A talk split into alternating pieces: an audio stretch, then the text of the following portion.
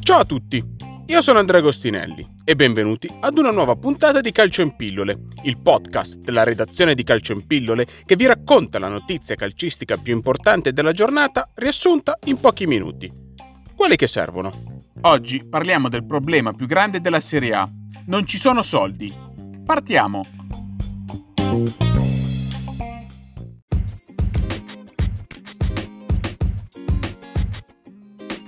Come riferito mercoledì da Gazzetta dello Sport, i giocatori e lo staff tecnico del Napoli non hanno ancora percepito lo stipendio dall'inizio della nuova stagione.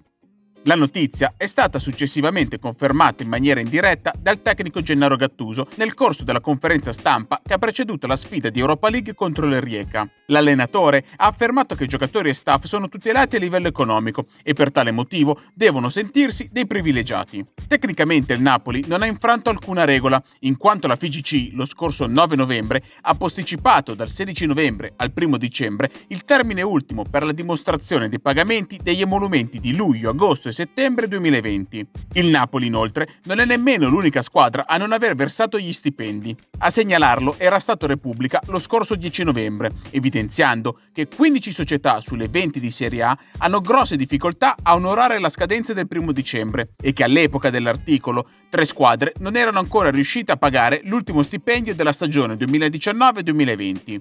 Lo slittamento della scadenza sugli stipendi ha fatto contemporaneamente slittare la scadenza per i versamenti IRPEF delle società di Serie A, versamenti che per la stagione 2020-2021 sono stimati in 730 milioni di euro. Quello del gettito fiscale è il tema su cui le squadre del massimo campionato italiano spingono per ottenere aiuti dal governo. Lo scorso 25 ottobre, Lega Calcio e FIGC hanno inoltrato una lettera al presidente del Consiglio Giuseppe Conte in cui descrivevano la situazione del sistema calcio a rischio collasso. In quella lettera, le perdite totali per le squadre di Serie A causate dalla pandemia da Covid-19 venivano stimate in 600 milioni di euro.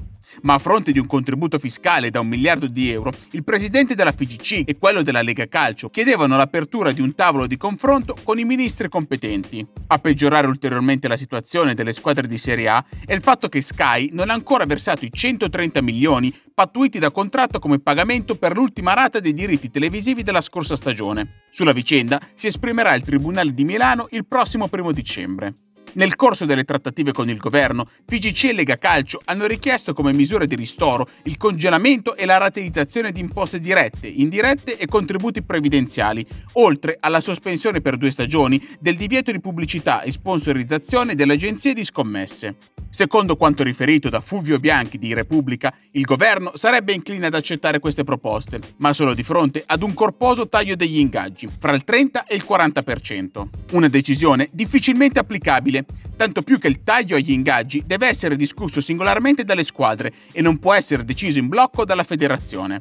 L'Inter, ad esempio, ha concordato con i propri giocatori di posticipare i pagamenti degli stipendi di luglio-agosto a febbraio 2021, quando potrebbero arrivare i primi soldi dell'accordo con CVC per la cessione del 10% della Media Company che gestirà i diritti TV della Serie A a partire dal prossimo bando. Le squadre che non troveranno un accordo e non pagheranno entro il primo dicembre gli stipendi di luglio, agosto e settembre subiranno una penalizzazione di due punti.